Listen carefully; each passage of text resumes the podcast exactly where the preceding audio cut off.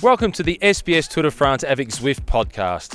From plenty of first hand experience, I know that Zwift makes indoor riding fun, and watching the Tour de France Femme avec Zwift only adds to the fun.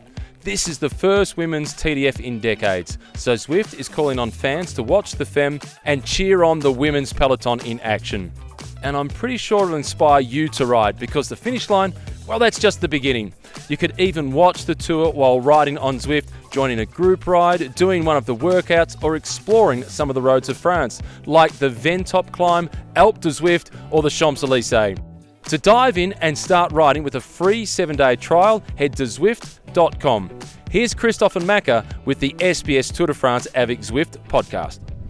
Bonjour, bonjour, bonjour, and uh, welcome to the Zwift SBS Cycling Podcast. Before we start, let me remind you that you can uh, download, stream, or subscribe to this podcast on our website, sbs.com.au slash sport or log a ride with our friends at Zwift. Joining me, I've got Gracie Elvin and Dev McKenzie. How are you guys? Well, I've got the mic first, so I'll speak first. But really, I was just being polite. I, y- yeah, no, you absolutely were. But actually, rightly so, Gracie, you should speak because we're on day two, stage two of the Women's Tour de France, and it was cray cray. It was crazy town out there. It was good cray cray. We, we don't like crashes, but wow, what a stage. It was, yeah, unexpectedly dramatic, and it was good. Apart from the crashes, I hate watching riders crash, especially because some of them are my friends and people that I've ridden with over the years. So it's almost, it is a lot worse when you see people you know crashing. But man, it was a great stage, and there was crosswinds, and there was teams trying to, you know, put it in the gutter, and there was splits coming through the intermediates. I think we we had it all, and it's only stage two. I think that that just sets the scene for the rest of the tour. Yeah, absolutely agree. Macca, we talked about the crash, and uh, Gracie, I, I, mean, I was next to you when the crash was happening. You were actually asking people on TV, going, "Stop watching, stop showing this, Stop stop, showing showing, this." yeah. uh, is it the same for you when you see crashes and uh, Uh, or, or, or being away from the peloton for so long now? I think- softens up a bit. uh, No, no. Look, I, I've certainly crossed the fence that, and and, I'm, and I say this in all seriousness. Not, I don't make a joke about it. We're in the entertainment industry, and yes, we, we don't want to see crashes. Of course not. We don't want to see men or women get hurt. But you know, that was that last hour of racing was dramatic, emotional, exciting, and that's what Yeah. entertainment is. So. Um, the couple of crashes today were particularly bad and looked bad, and there was one rider, and I hope she's okay. Yeah. She didn't move for a while, and that's when you you just want the camera not off that. Yeah. And then the replay of Nicole Frain flying through, and I think she sort of collected Spratty. We didn't want to see that again. Okay, one replay, fine, but then that's all. And we'll talk about the crashes just after uh, going through the stage because uh, there's so much we can discuss about it. But we have a, a fantastic winner here in uh, Provins. Can you say the name of the city? Provence. Provence. Provence. We have this little thing every time, but Provins. Oh, he's it's learning. That's good. He's learning. Hey, Um, I'm better than others. Yeah. Come on. Um, but so uh, stage finish in Provence, and then very fitting for Marianne Vos, and then she wins. She gets yellow. She gets the green. She gets the lot.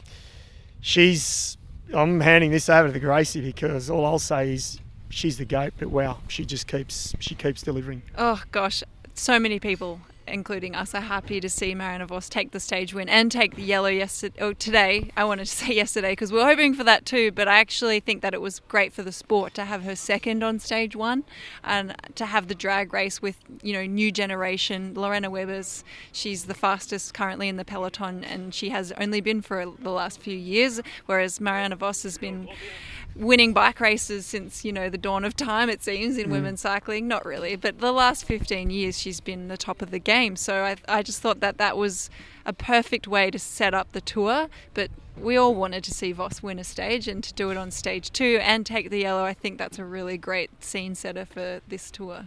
And I was I I had a little snippet of time. So when the podium was happening, the music was blaring, and I walked to the side, watched Vos came out. It was a beautiful moment. She was crying, and I asked her in the interview, and she she kept her emotions in check in the interview, and that's 20 minutes after she's crossed the line, obviously. But yeah, she's won everything there is to win. She's won more than the best male cyclist. You know, she is the goat, isn't she? But she still had tears streaming down her eyes. What? Why do you think she had that? I don't know if I've ever met someone that loves what she does more than Mariana Vos. Uh, you know, I've had the pleasure of you know hanging out with her a little bit. I don't know her super well, but you know, I, have seen her race. I've rubbed shoulders with her. I've seen her on start lines and I've seen her on finish lines, and I've seen her collapse after finishes. She gives everything. She might make it look easy, but she empties herself every time she wins a bike race. This, I believe, is her 241st career win. um, which is an amazing, and to see emotion after 240 mm. wins, that tells you how much she loves what she does and how much she cares about the sport. She lives and breathes it, and I'm. We're all waiting for the day when she retires because that is going to be a huge moment as well. Because mm. she she's been around for so long and she's given so much to the sport, but she's given so much of herself. You know, like mm. I, I, I'm a huge fan because I respect how she races. Can we talk about the, the dominance of Jumbo on the women's peloton as much as the men's peloton as well? Uh, are, the work they do is it similar? Is it any similarities, or is it completely two different teams, two different psychologies, two different ways of approaching the race? I think it's quite different, not in terms of how the team is set up. I think the team is set up, you know, very much as the sister team to the the men's team. I think they have great support, they have great coaching, they have great technology, and all exact same equipment. But the way that the team roster has been set up is very different. You know, they they don't have the same budget, and they're not going to buy all of the big riders. So Marianne Vos is their uh, flagship rider. She'll she'll be the one that's you know going to most races to win them. But she's got one thing that she's done in her teams over the last 10 years is been a bit of a mentor to younger riders and they, they have a really great development system and there's some really strong riders coming through the Jumbo Visma team. So it's not a team of hitters but it's a team of future hitters and they're getting mentored from the greatest of all time. Like what an amazing opportunity for those riders. But they, they are strong enough to support her currently and some of them are actually strong enough to win stages in stage racing because we were expecting her to be at the forefront of this race uh, pretty much from the word go um, and it's the million dollar question every time but uh, do you think she would want to keep that yellow jersey all the way to Super Planche des Belles Filles? Is it something she would try to get a claw, her claw on it and then not move and not change at the, at the top of the GC, or there's a bit of a different strategy that can be applied? Oh, Marianne Vos will try and win every single stage if she can. She can't help it. She gets the white line fever. It's just who she is. So I think that she will empty herself. It's not about her trying to see if she can win overall GC. I think that would be a huge bonus, but I think she just races her bike. She loves racing her bike every day and she loves doing her best. So if winning overall is an outcome of that, so be it. I don't think that's going to happen because, you know, the GC is really going to be decided on those last two days and I don't think that current Mariana Vos is able to compete with the specialist climbers these days, whereas 10 years ago it was a different story. Riders like Annemiek van Vleuten and Demi Vollering, they're just, they're so good now on the climbs. So I think to answer your question, Mariana Vos will keep the yellow jersey for a few more days, but she won't take the, the, the last one home. But isn't it great? And it's funny because I was saying to our producer as the race was unfolding and that group of riders went off the front, which you know, won won the stage. Annemiek van Vleuten missed it, and you know she's been so dominant as you say, but I like it now. She's got to play a little bit of catch up. I, I want to see a close battle, no matter who wins. Uh, we just, and I think we all want to see a close battle, and it comes back to that point of you know we're in the entertainment industry, so they could try and work. They, they're going to. I imagine Vos, She's one of the smartest. We know that she's going to try and work Annemiek over every opportunity she's got and extend that advantage, would you think? I don't think Vos in particular is going to. I think the Trek team have a huge, you know, uh, investment in today. Mm. I think that they were going to try and get time on Van Vleuten and Vollering some point in the tour. I don't think anyone expected them to get time on stage two. So you've got Elisa Longo Borghini from Trek, who had Balsamo there working for her in the break to get as much gap as they could. And there was also um, Kasia Niewiadoma from Canyon SRAM. So they're two riders that were going for GC, and they've already got a gap on Annemiek van Vleuten. It's, it maybe not be enough on those last stages, especially on the Planche des Belles Filles, but wow, like that it's already shaken up the race and it's already put Annemiek on notice. So we're in for a great week, and I think that we're going to see a few more um, plays on this GC game before we get to those mountains. Uh, what about the Aussies? Uh, a bit, a, a, bit of a hot and hot and cold water uh, being thrown on on, on our um, on our teams here because uh, not such a great day for for Amanda Spratt, for example, uh, and a bit better for others. Oh gosh, it was an awful day for Spratty. It, that was one of the hardest things for me to watch today, and that was, as Macca said, I wanted them to stop replaying it because you don't know in those moments how hurt someone is. Um, it, it, just threw me back to those moments when Annemiek crashed at the Olympic Games and the camera was on her for too long, and she was really, really, really injured. Uh, thankfully, Spratty got up and finished the stage today, but I believe she's been taken to hospital to get some scans. So who knows if she's going to be able to start. I hope so, but I think she's going to be in a, a, world of hurt if she does start. It's just a lot of bad luck, and she's had a lot of bad luck the last 12 months, really. She's been coming back from a major arterial operation which is a common cycling kind mm. of injury. Uh, it's take it takes a long time to recover from that. Then she got COVID right at the crucial point of the Giro only a month ago, and she didn't have any expectations this in this tour to go for GC, but she still wanted to be her best self, ride for the team. And she, she might not get that opportunity now, so it's really tough. But at what point do you think you think you're jinxed? That your year is jinxed and you have to wipe it out because it's, it's, a lot to take on for the whole year for for, for Spratty on an event she really really targeted. Yeah, personally, I don't believe in the jinxes and the superstitions, but other riders do. So I, I think some riders just have bad luck. We saw Caleb Ewan having a terrible tour this year, a terrible year, really. So it's part of sport. Plenty of top athletes, plenty of the world's best athletes in any sport have their bad years, and it, it's just a bit of a run of bad luck, unfortunately. But I know Spratty's still got her eye on other things. She's she's going to be going gun, gunning for the world championships in effectively her backyard in Wollongong, so that's still going to keep her motivated and keep her morale up. But it's it's tough because this is a, a big goal for her, but it's also a big moment in women's cycling. Um, Ruby Roseman-Gannon she she had a, she had a great day actually. She was 17th on the stage. That doesn't sound like much, but for Ruby, you know, she's still learning the ropes of professional cycling, and it was a tough finale. So she made the front split, and Tiff, Tiff Cromwell, she's like a good red wine. She is getting better with age.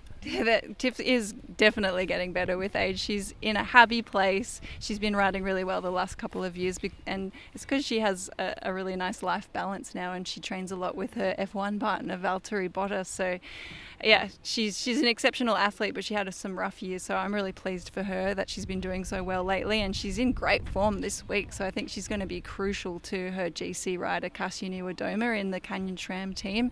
And Ruby, she's green. This is her first pro year. She had a great opening start to the season. She learnt the ropes in the classics. They're really tough races.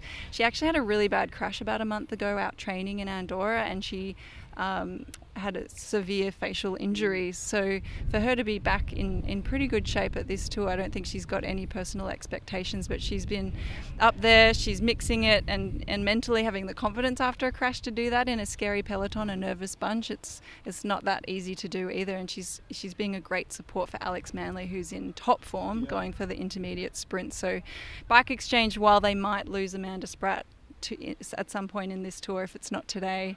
Um, they've still got great cards to play. Let's listen to uh, Ruby Roseman-Gannon. Ruby, what can I say? That was a crazy sort of finale, not just the finish. I'm talking about the crashes. Looks like you avoided it all, but how was it out there? Yeah, it was uh, pretty hectic. I think it was going to go one of two ways. Everyone would expect crosswinds and there wouldn't be much damage, but today was the opposite of that. And I think we saw that on that intermediate. Uh, some GC girls caught Annemiek napping, I think, a little bit, and some of the GC riders we didn't expect that. So we were in a good position, and then uh, Alex had an unfortunate crash on earlier. Kristen, I think I had a cat, I was like a cat with nine lives because I saw my life flash before me like a thousand times, but I survived, and I would have loved to have the legs to finish it off there at the end for the team, but I was just on my limit. It was a really hard day in the crosswinds. How much do you learn out of a day like today? Yeah, a lot. Yeah, I've made a few, few kind of friends in the peloton, and um, helps a lot. I think when you're trying to navigate the bunch, you show them respect, they show you. So I think that helped me a little bit today. Um, but yeah, otherwise not the best day for us, but it was fun. And uh, Spratty? And that was Ruby Roseman-Gannon. Can we talk about uh, Nicole Frain as well? Uh, Macca, what, uh, what, what do you uh, think about her performance today? There was also that crash which we, we'll have to, to talk about. Yeah, um, yeah. Look, I, I spoke to. I think you spoke to Nicole. I spoke to her off mic and just said, you know, are you okay? And she said, yeah, I think I'm okay. She had a bit of skin off here and there, and you know, let's. I'll just talk about the crash. It actually happened. Nicole was getting just getting back on, and she said she thought she was going to make it through. She she thought there was, there was a gap, and there was a gap. I agree with her. And Gracie, you know what it's like as a cyclist. When you're when you're in the zone, you'll do anything you can to squeeze through a gap or make it through. You know, and unfortunately that gap closed because more riders crashed in front of her, and then she effectively collected, I think, Cavalli and and Spratty on her way through, and it looked really nasty. But ironically, Nicole came off better of those two by the looks of it. So it was a it was a crazy sort of 15 minute span of the race, wasn't it? Yeah, it was kind of unbelievable watching. Uh, uh, I really, I'm glad that Nicole's okay. I really, as I said, I hope Spratty's okay. But it was a, a, a dramatic crash. It's certainly going to go viral, unfortunately. And I hope Nicole takes a few days before she goes and watches it because it's, you know, mentally pretty tough. And, and also, it might be a bit embarrassing to be honest mm. if, if I was in that position. You don't want people thinking that's the kind of rider you are. She's actually a really great rider. She's got good skills. It just was a really bad moment. And when you've had a crash, your adrenaline's high, you're rushing to get back to the bunch. And she doesn't have a ton of experience in Europe. You don't know how hard it's going to be for you to get back through the cars to get back to the bunch. So you're just kind of in this really panicked state. And it was I, have been in situations not quite as bad as that, but you you go, oh crap, I, I just wasn't even concentrating properly because I was in such a rush. So we saw that footage, not just the overhead, but that the footage from behind, and you mm-hmm. you could get exactly the angle that she was getting, and, and it looked like she did have a clear path through, and then suddenly she didn't. So I really feel for her today. Yeah. You, you and I and, and our producer, we, we talked about the impact a crash like this can have, and you made a very good point that in men's racing and, and women's racing, the crashes are seen differently. Uh, for the men, they're seen as uh, they're tough. It's a tough sport. It's not necessarily the case for women, and that that is bothering. It does bother me a bit, and I think I've touched on it already. It, it might not be a great look for women's cycling, but I hope now that we're at a point that enough people know that the level of women's cycling is so high that that was just as dramatic as a crash like that would be in the men's cycling. It's a really tough sport. It's a really dangerous sport, but the, the level of skill in the peloton is very high. It, it doesn't mean that those moments can't happen, and it's got nothing to do with the level of skill that these riders have. But I want to put a bit of a, a, a an asterisk on this one is that the level of teams here, we've got all of the best World Tour teams and, a, and, and some of the best UCI ranked teams, which is that level below. We have a couple of extra teams here that these riders actually don't usually race very often, and I think that it's a tough, tough thing to say, but I want to say that I don't think that they should be here. It's the Tour de France. Um, Dramatic. There's 24 teams here. I think there should be 20 to 22 teams right. here, and I feel like having those extra dozen or so riders in the peloton that are not used to racing World Tour riders, that makes a big difference, and that causes crashes. I'm not going to say that they did cause some of those crashes today because they didn't. Some of the World Tour riders did, but it just it's more numbers in the bunch. It's more nervousness. These roads are narrow. Macca, you and I drove the last few k. Yeah the roads aren't in great condition. No. And it takes a lot to make it through here safely. So I don't know. I think that you want to have a good balance of racing. You want to be able to have riders that can be able to develop into the world tour, but you have to also say, well, this is the biggest race in the world right now. Should they be here? Well, yeah, and I'll I'll take your controversial comment and I'll raise your controversial comment because you do, just do we remi- need a parental warning here because I know you. well, no, you just reminded me. As you say, we drove the last few k's and we both sort of said it when we got to the TV compound, but at the time I thought it. I thought they wouldn't make the men race over these last three kilometres, in my opinion, at the Tour de France. It was a little bit, road was a bit rough surface, and there was a few um, speed bumps, and they weren't speed bumps that you could sort of fly across. You literally, you would have to sit up out of your saddle, and it, it didn't look like there was a huge warning for them. So maybe the motos were going to come as the race came, but to me, I just thought it was a little bit sketchy. The, the one 1.5 kilometres to go was fine because then the road opened up and it was that big straight stretch as we saw. But that sort of three kilometres to 1.5 kilometres, I thought was a little bit um, dangerous. I, I, agree with you. Uh, we haven't seen any of the 21 stages of the men's Tour de France with a finish like that. Uh, I think it's hugely to do with budget. I think that the Tour de France Femme they're putting on a great production, but it's nowhere near the level of the production of the men's tour. Nor that it should be. It doesn't have to be exactly matched right now. I think that they need to build into something as big as that. But there also has to be safety considerations. I think that's priority over a lot of other things. So I'm interested to see. I'm going to ask some of the riders actually tomorrow what they think about the stages and the safety. And it, eh, the, the, stage finish today reminded me of some of those dodgy Giro stages in the in Italy. So yeah, I, I'd be really interested to see their take on it. She's completely jumped the fence, hasn't I know, she? I know. You've I know. taken like you've taken 21 days. This is why I'm very quiet because I'm, I'm in shock. I'm just like, I'm whoa, like, whoa, okay. okay, right. this is what we We're are. now. liking it, This by is the what. uh, but you know what? We had a fantastic winner, and that winner today was Mariana Vos. Let's listen to her. Marianne, what a win! Yesterday it was so close, and now it's a revenge.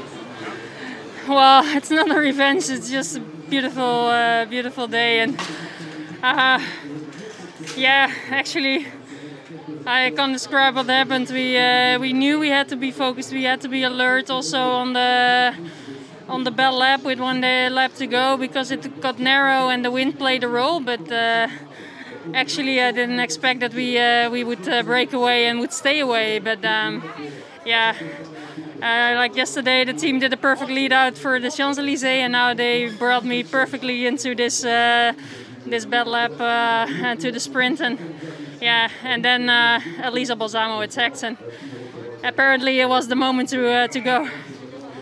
241 victories. This one is it the best ever? for now it's definitely the best it's uh, incredible like uh, yeah it's uh, of course yeah you're here and you're try you're trying to be focused but then uh, to take the victory uh, today it's uh, it's it's beautiful and I have to thank my team This day was so crazy, so nervous. Did you feel confident before the last kilometer? no no not at all of course I wanted to try my best and to do the things right but I also knew there were some fast girls, but we yeah it was of, of course very hard in the final. So everybody uh, probably had sore legs. So I knew I, I just had to, to go and see if it would be enough. Thank you very much and congrats. Merci.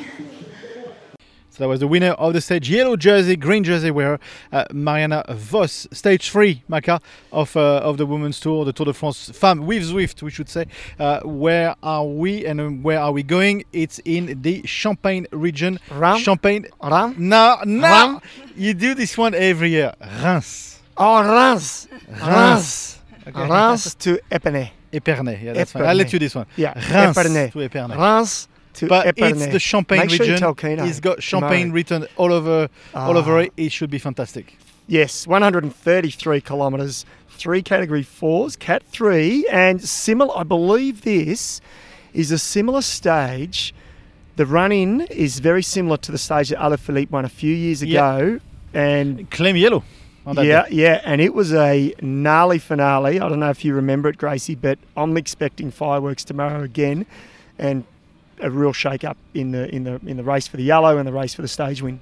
Definitely. I've heard from a few riders that have gone to recon the course that it's a bit of a punch in the face. I think the, the profile doesn't do it justice. They've gone out and ridden these roads and they've realised that it's a tougher stage than it is on paper. But they're already been tenderised today. So a punch in the face is going to hurt a little bit more tomorrow, I think. Um, but we're in for a great stage. We heard from someone even higher up than our producer today that he couldn't even get seats at the finish. So there's a lot of popularity with the fans even to be there at the finish. So I think that a lot of people are expecting it to be dramatic, but hearing from those riders that have actually ridden the course, I think we're in for a treat.